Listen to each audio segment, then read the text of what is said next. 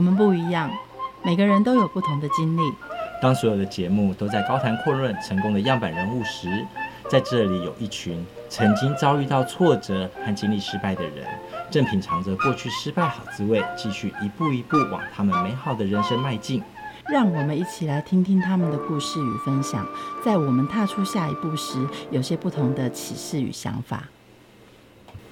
欢迎收听《失败好滋味》，我是贝大小姐，我是 Rico。哎，再过三天呢、啊，亚洲最大的同志游行就要开始了，你要去吗？我不要，因为我没有衣服可以穿，每个人都是拖着花枝招展的，我没有办法。拜托，这样就不能去哦，因为我不能忍受人家指指点点。那你可以指指点点人家几次？很多次，欠货货。因为被指指点点很心痛，可是指指点点别人不会心痛，更 烂。对。那你知道有一位人权斗士，他可以在人前人后这样子被指指点点的四十几年。哦，因为他姓唐。他是。我们欢迎台湾性别人权的唐吉诃德齐家威。嗯，大家好，你们好。哎、欸，听刚刚有聊到四十三年来一直被指指点点，这是真的吗？这怎么活过来的？早就跳楼好几次了，不是？呃，可能小时候有有学到一些心理建设的相关的那个知识吧，然后我也能够把它运用到炉火纯青。哦、嗯，因为我掌握了三个字的武功诀窍。哇，这要学起来，哪三个字？不要脸。我们小时候有有参加过幼童军了啊，嗯、那时候我们就学到智仁勇啊什么的，嗯，后来也学到礼义廉耻啊，嗯，后来我发现，人家说知耻近乎勇，嗯哼，嗯，好像这个是一般人中国人的包袱，就是爱面子啊什么的。嗯嗯、其实知耻近乎勇并不是爱面子，嗯，所以礼义廉耻都没有不要脸的厉害。那，那我。用到这个不要脸的心理建设的时候，就比较能够去抗拒人家的所谓的负面的一个一个反应，就指指点点啊什么的。嗯、那呃，也就好像套句拿破仑的经典名句了、嗯、啊，他的一生中字典里面不会出现困难两个字，嗯、我的字典里面也就没有办法出现失败两个字。哦，那你还来上失败好职位？今天是要告诉大家的是，就是说。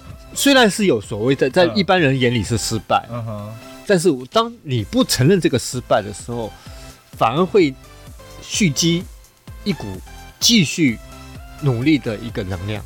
嗯哼，嗯嗯，呃，也就是说，我既然不承认失败，那当别人认为失败的时候，这中间的那个落差了，嗯，哎，那我会就会去想要我怎么样达到人家眼里所谓的成功。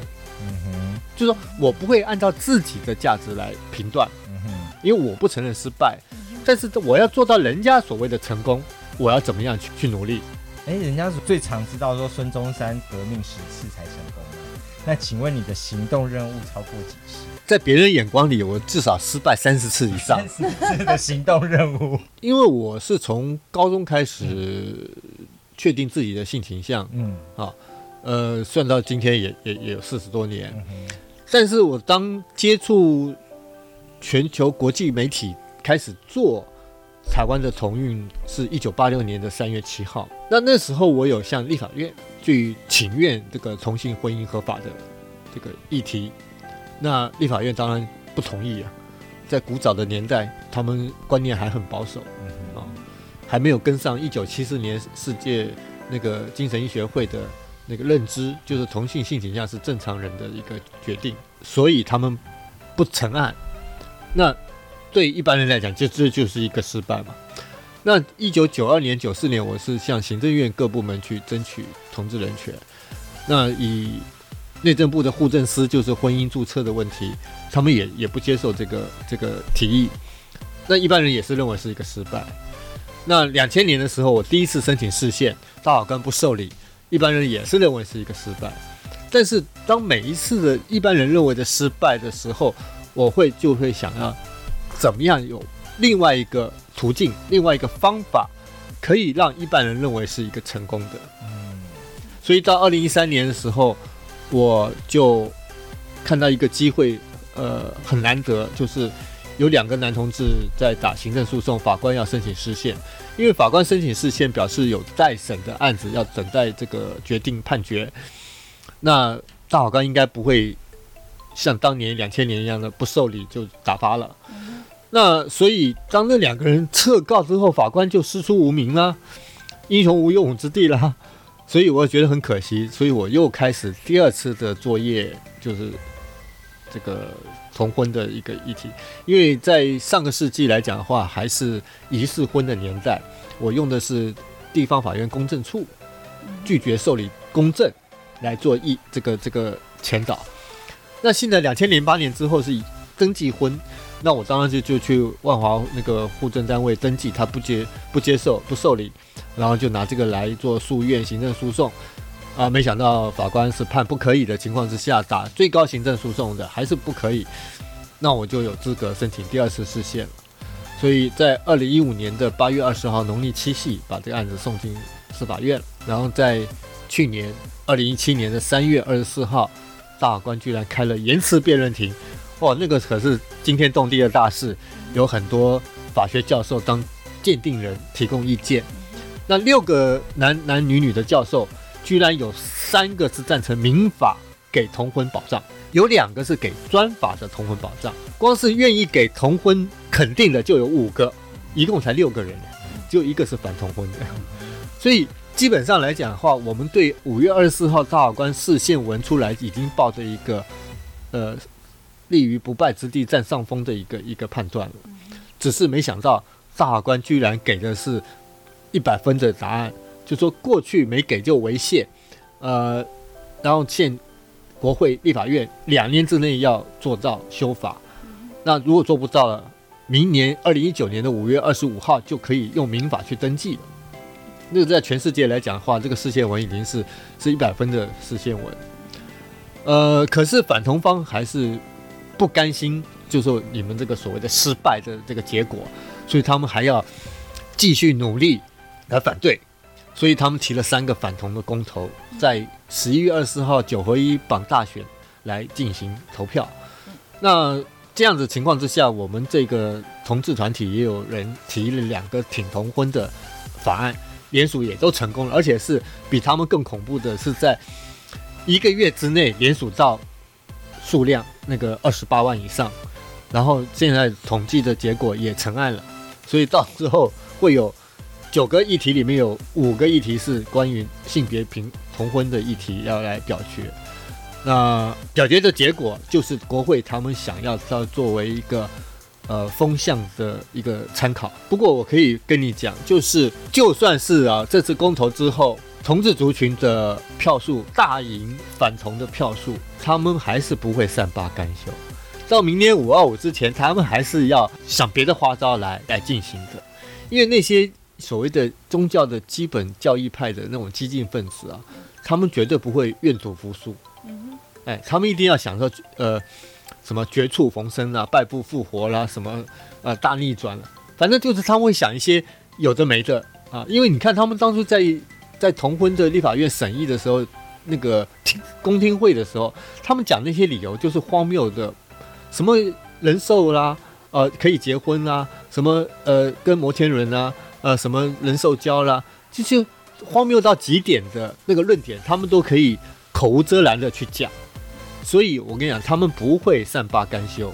你就算他们应该是请他们来上这个节目啊，呃，就是他们一败再败之后，他们还是不会放弃，他们还是会想花招来来打压同婚平权的议题。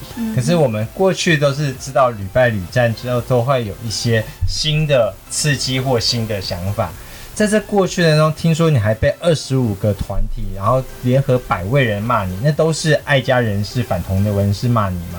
不是，不是，因为那时候我在九零年代，就是上个世纪的时候，嗯、有一些有关呃防治艾滋的行动，嗯、还有同志人权行动，嗯、呃，被一些所谓的 LGBT 族群呃的一些意见领袖。嗯。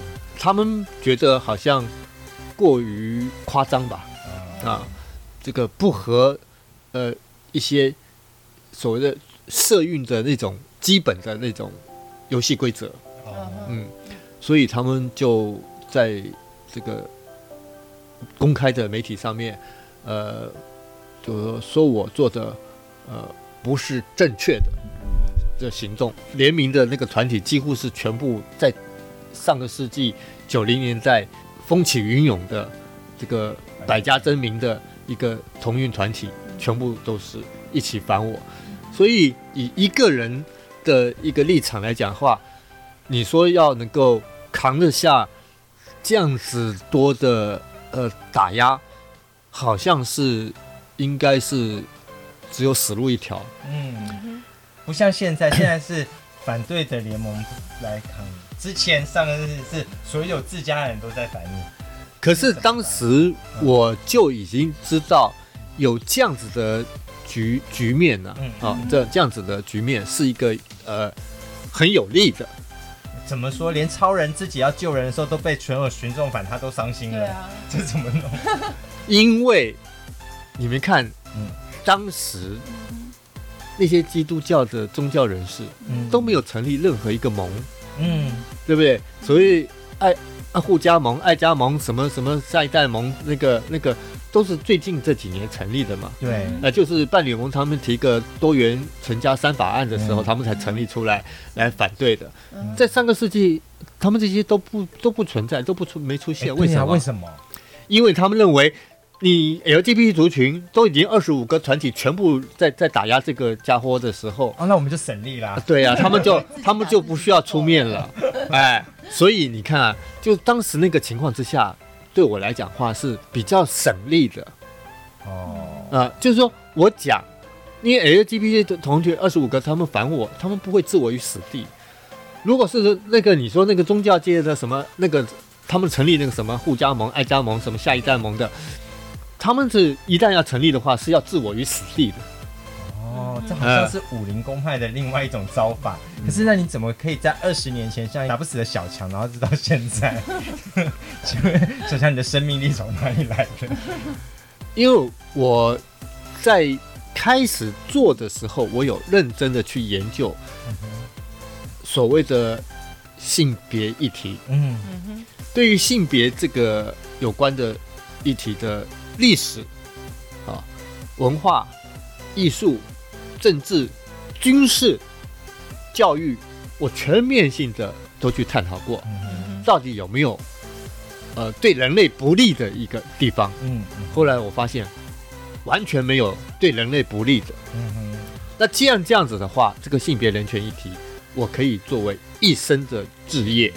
哇，然后呃，刚开始在自己的生活中。啊，就是工作职场什么去发展、去做、去接触，然后到了艾滋冲击全世界的那个时刻，我到了台北公园，就是现在的呃新公园的，以前叫二，现在叫二二八，以前叫台北新公园，然后开始接触同样的新 LGBT 的族群，因为在那个之前我只是一个人，嗯，就就在研究各个领域的那个历史的知识，嗯。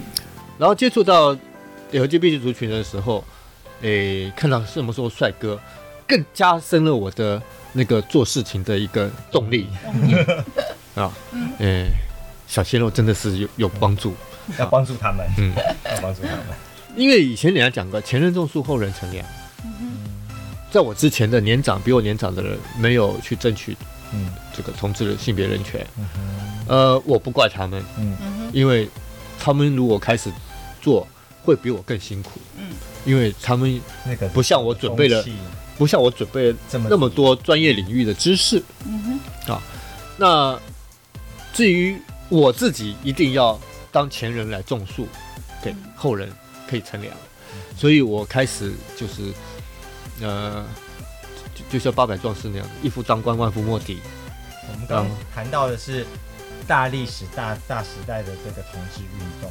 缩小到你刚刚说到，现在在二二八可能是现在的人的这个同志，可是，在现在的风气已经很好了，很多同志甚至走不出去，还是呃要死要活的，或者觉得这个风气不好，他没有办法在职场上或者家里上出柜，你会怎么样劝他们？你是怎么样打好这些基础？甚至有很多上百通的电话打到了同志咨询热线，说啊我失恋了，我想跳楼，然后呢我走不出去，然后所有人都在骂我。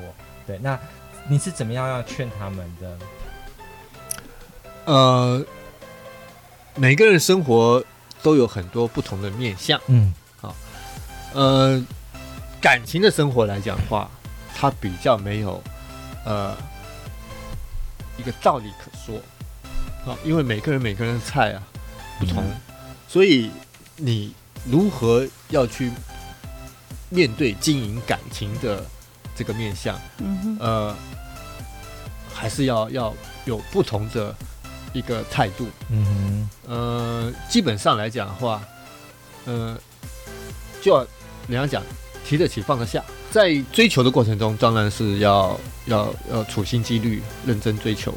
可是当注定没有结果的时候，嗯哼，譬如说分手啊，呃，就要能够释怀，不要像之前呃恐怖情人，对，就得不到杀了你，呃，得不到把你毁灭了 啊，这种就不这样，因为你想想看，就是因为你的。态度不健康，所以人家才会不跟你在一起相处。嗯，譬如说有暴力倾向的啊，因为那个不是有家暴吗？可以可以诉请那个那个离婚保护什么的。所以，当你自己的态度不正确、不健康的情况之下，你如何奢望别人要跟你在一起相处？嗯哼，嗯哼。所以要能够提这个法，而且我们以前那种就是给自己。诶、欸，花心找找找一个借口，就旧的不去，新的不来。好，那至于说工作来讲的话，那个就是有道理可讲的，就是说你自己的能力、专业的工作能力有没有在在努力？嗯哼。如果说你整天是打混摸鱼的，嗯哼，那当然老板很明显的就一定会先把你淘汰掉。嗯哼。啊，以前我自己在职场上来讲的话，我的能力。可以一个人抵十个人，嗯、就别人帮老板赚一万块，我帮老板赚十万块。请问你，老板是把全全部公司十个人 fire 掉，只留我一个人，还是把我 fire 掉，留那个十个人？嗯，因为老板说我要裁员是裁那十个人，不会裁你的。嗯，因为我一个人可以顶得上十个人。嗯，所以工作能力来讲的话，你有没有认真做你该做的事情？嗯啊，还是说你是打混摸鱼，然后再嫌人家排斥你、打压你？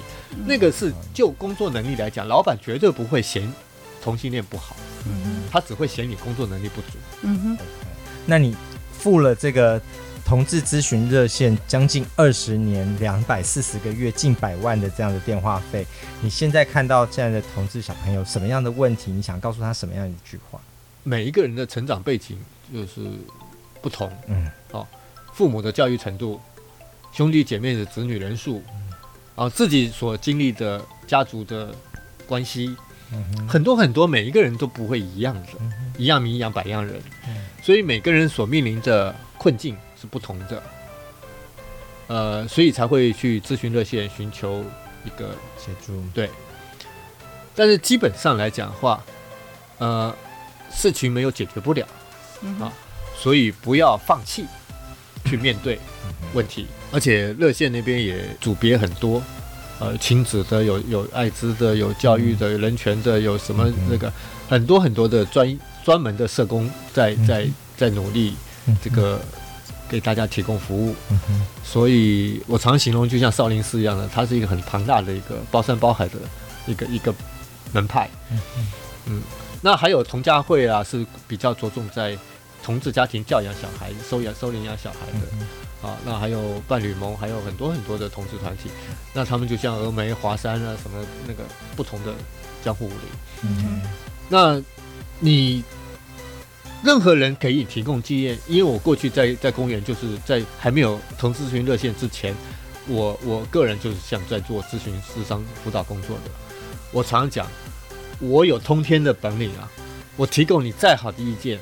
也是要你自己去，去去去消化，嗯，去运用，因为，你爱人，你被人爱，还有做爱啊，爱人被爱跟做爱，这是这个都是你自己去面对的，我不能替你去进行的，啊，那我自己爱人被爱做爱我都很好，可是当你面对你的人际关系的时候，你必须要自己去掌握。我我不能代替你去去拿这个一百分、九十分，啊，所以一定要把自己的心理，呃，就是变得很健康。嗯哼，呃，不可以像那些恐怖情人，什么得不到就毁掉你，什么这种这种这种不好的想法。嗯哼，就呃，君子有成人之美。如果说你的你的爱慕的对象，他跟别人比跟你在一起更快乐，你为什么要让他痛苦？对不对？嗯、你应该是祝福他跟别人在一起可以更快乐。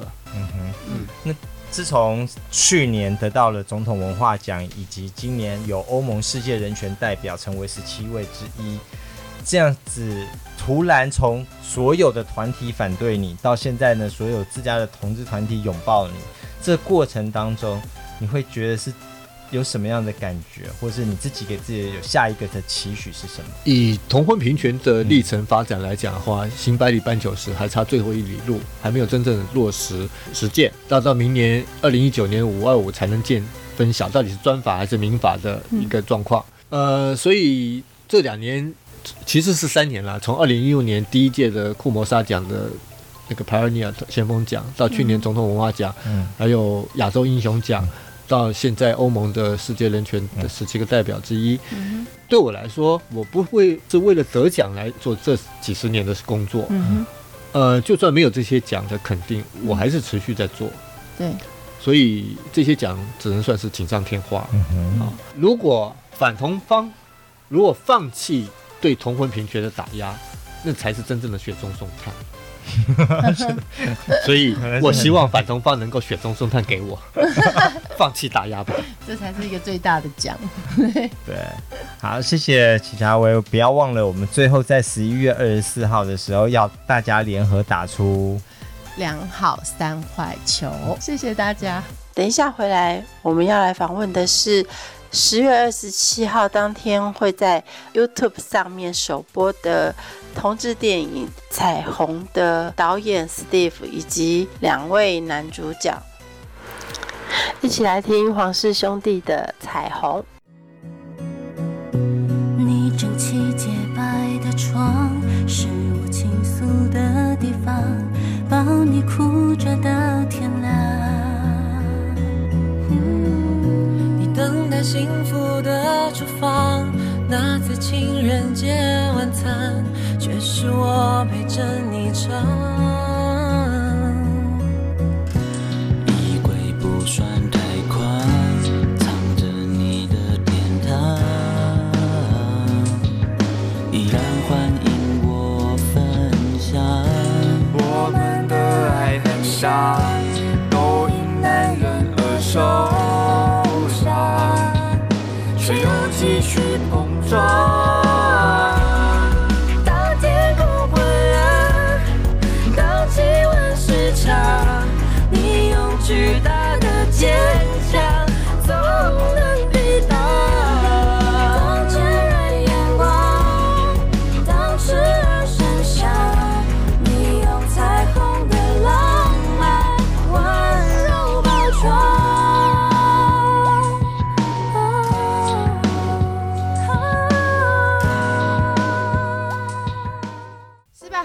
蕴藏新风味。最近呢、啊，遇到新朋友的时候，你有没有觉得很困扰的是，每个人都在问你说为什么不结婚？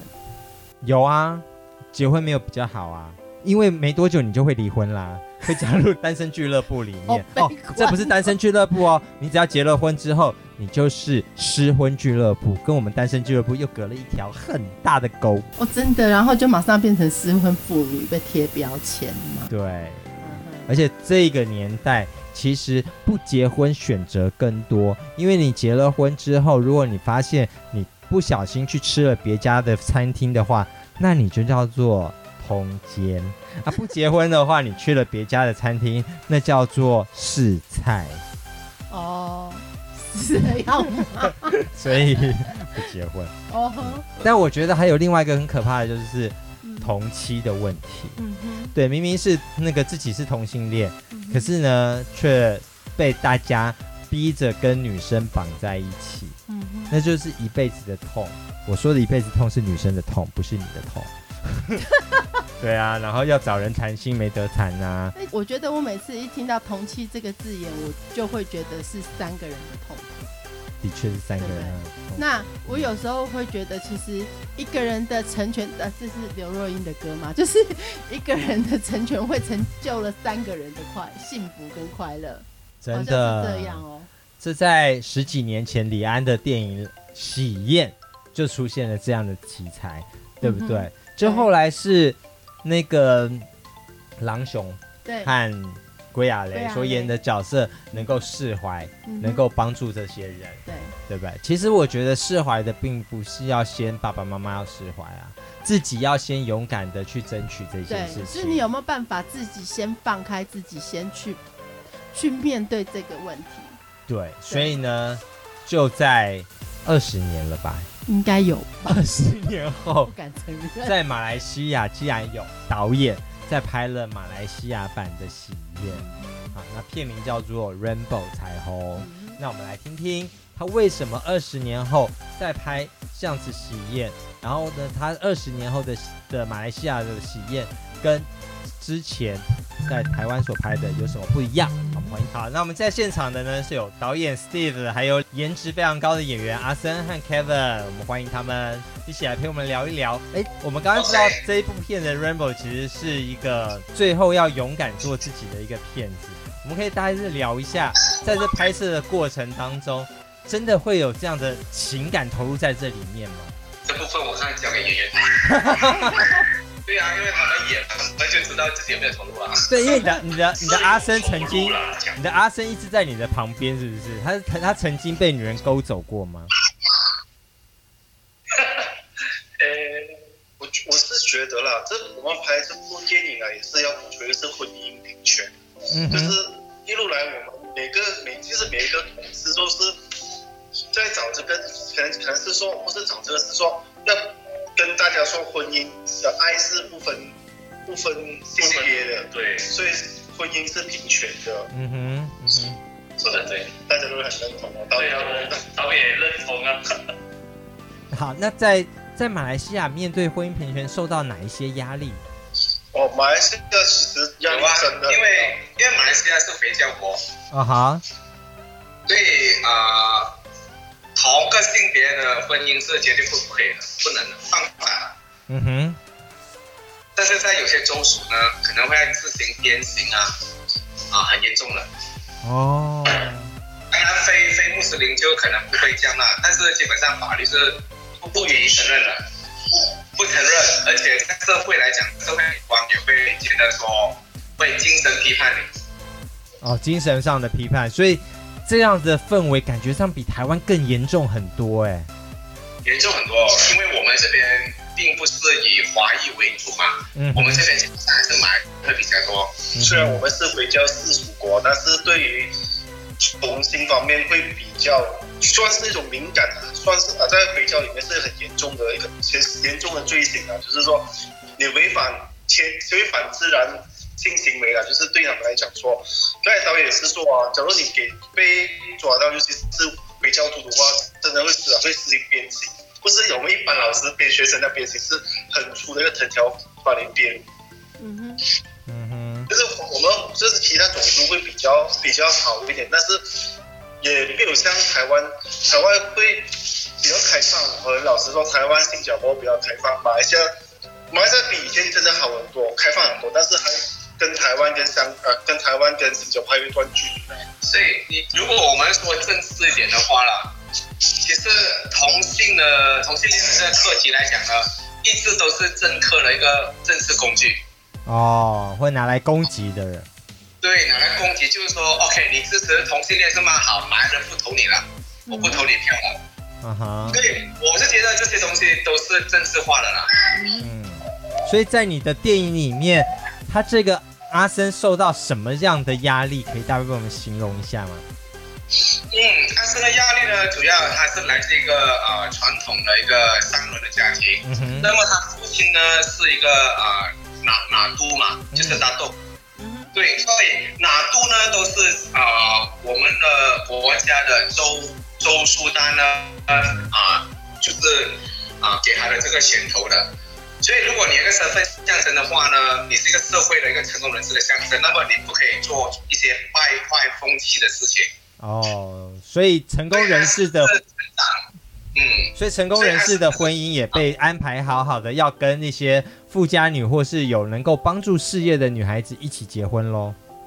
可可能吧，可能，但未必是每一个。但是对于阿生成长在这个传统家庭里面呢，阿生肯定是受压抑的，嗯哼，因为他必须，他是一个独生子，独生子，他必须被栽培成接班人嘛，嗯、那么他不可以，不可以做很多事情，嗯哼，嗯，啊，这样子，所以他现在呢，在短片里面呢，他就要面临着一个抉择，就是他要跟他父亲安排的女人结婚呢，还是他要忠于自己。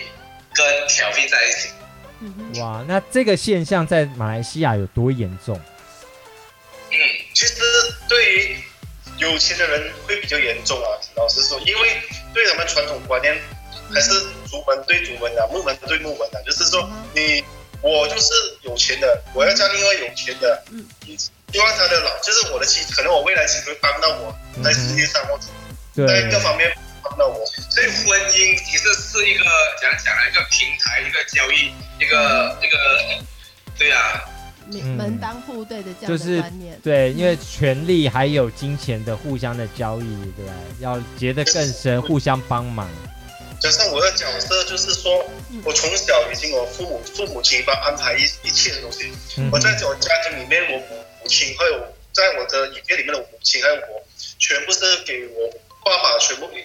全部已经铺好路了，就是说你照着我的路这样走，你不能违反我们，包括我妈妈跟我，我们只能听她说，嗯哼，听他的话，一步一步交谈的计划。对啊，所以他会觉得很我很背叛他，因为忽然间我不要结婚了，跟凯文在一起，对他来说是一个在政在政治方面，或者在他的家庭方面，或者在他他面子方面，觉得是一个你很丢脸，为什么跟那个男人在一起？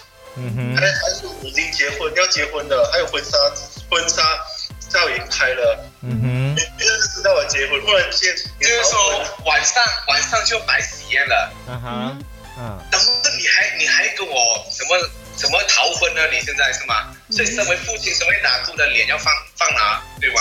嗯，啊，所以是这样的状况。阿生从小都没有违背过他的父亲。嗯，OK，所以就只有这一次，所以他的父亲。被被吓到了啊，丢脸。可是我们在所有的剧情里面，我们会比较讨厌阿森的角色，会同情女的，会同情 Kevin，因为我们没有那么有钱，我们会觉得阿森很讨厌。为什么干嘛都都听爸爸妈妈的话？你没有做自己的能力吗？所以，所以我我也是觉得说，我在里面在后面有给他救赎了，救了他，对，有救他一把，不然他会被人讨厌了。是因为最。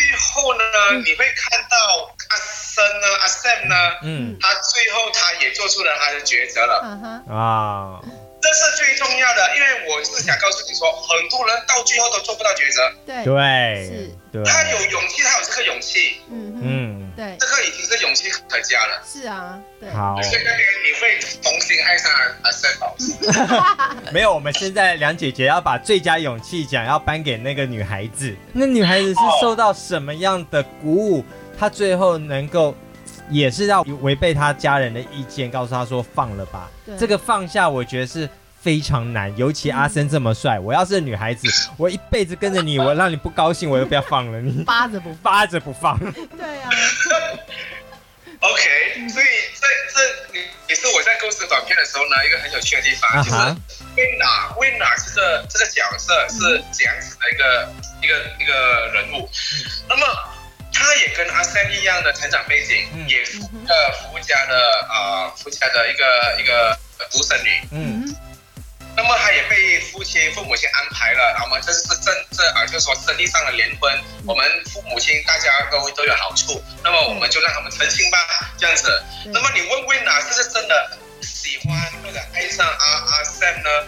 他自己其实也不是的。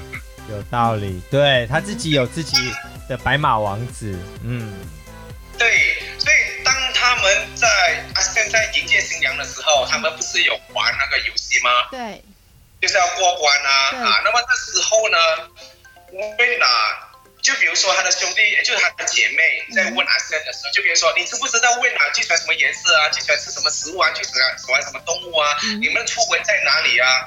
可是 Wayne 他从那个 live 的直播里面看的时候，他才知道原来他对阿 Sam 是那么的陌生。对，有道理。嗯，他那时候啊，整个人呢就陷入了一个精神恍惚的一个状态。在短片里面呢，他已经是在一个水底里面了，水里面他窒息。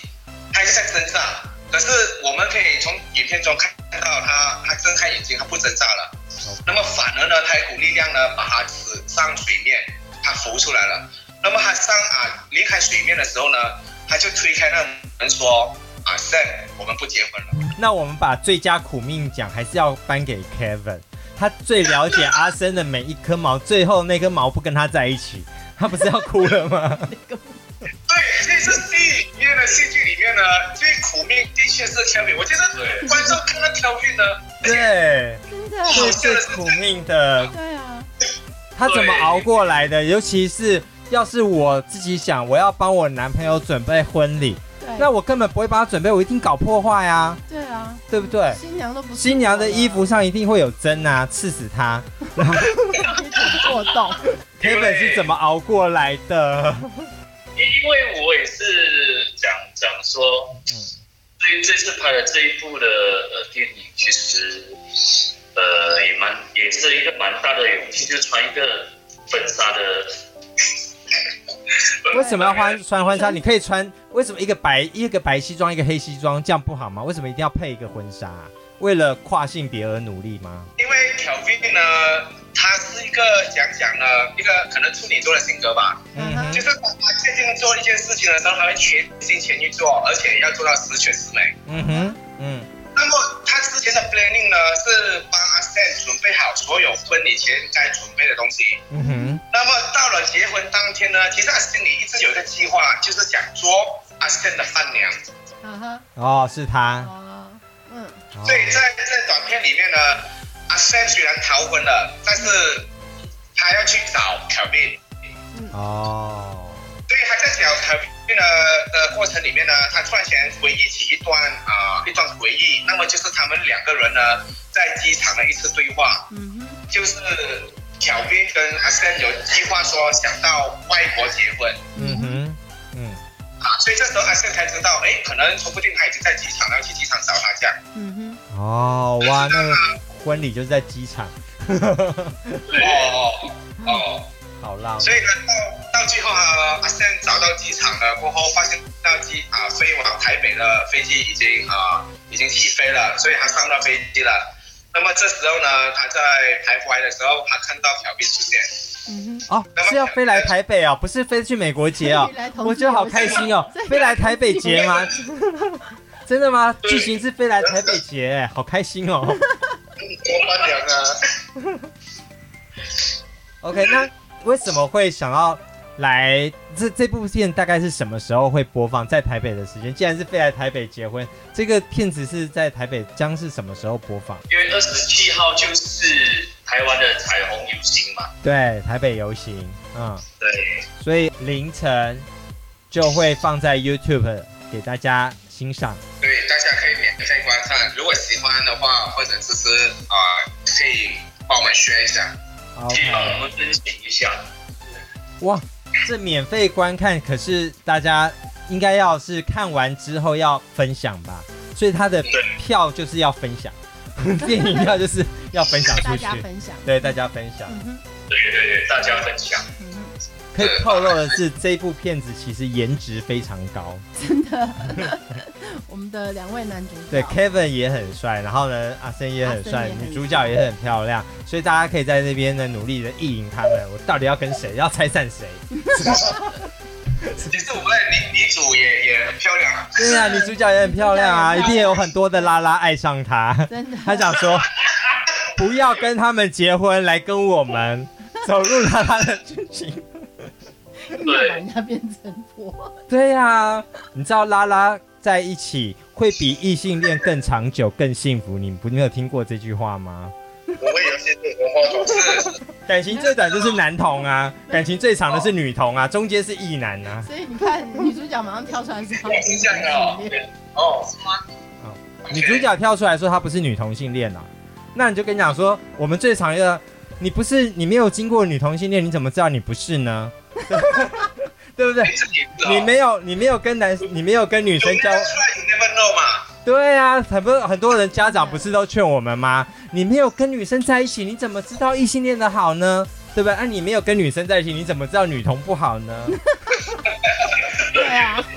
我们最后要呼吁大家，我们导演来最后说一句：这一部片要呼吁大家做些什么事？看完之后的行动一要按赞分享，看完二的行动二要做些什么事？我觉得每个人都要忠于自己的感情。嗯哼。忠于自己的啊、呃、性取向，嗯哼，嗯要成为别人的傀儡，嗯，活出自己，然后找到自己的幸福彩虹，嗯嗯，不好找嘞，真的不好找我听起来好酸哦，就是找到真爱的人就在婚姻那个婚礼上跟人说啊，其他人去找真爱吧，但是你不要抢我这一个。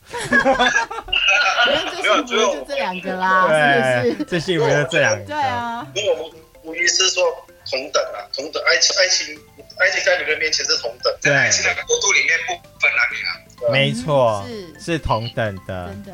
好，所以如果当当有一个男生跟另外一个男生呃跟异男告白说我爱你的时候，异男也不要吓到，因为爱情同等，你跟他说谢谢。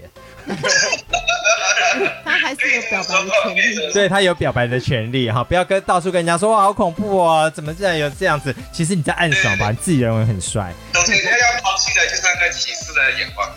对，好，谢谢导演，谢谢两位三位演员，谢谢你。这个星期六呢，有亚洲最大的同志游行即将在台北展开，呃，欢迎大家一起来参加这个。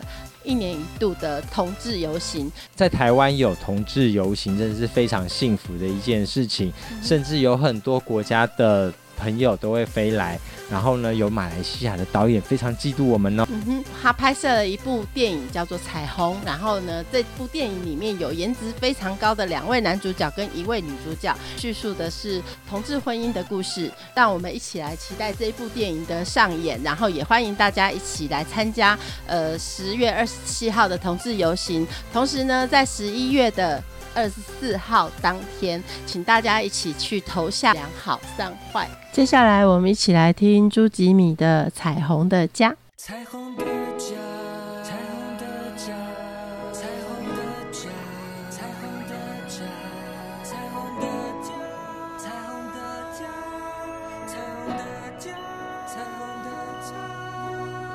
好想要有个家。一个温暖幸福的地方，开心就大笑，哭泣就拥抱，抛开世俗异样的眼光，彩虹就是我的家。一个自由奔放的天堂，不再难过，不再失落，甩掉忧伤，把梦擦亮。看那绚丽彩虹出现在梦的前方，我无悔青春去渴望。抛开面具，张开翅膀，让爱发光发亮。幸福不再是幻想。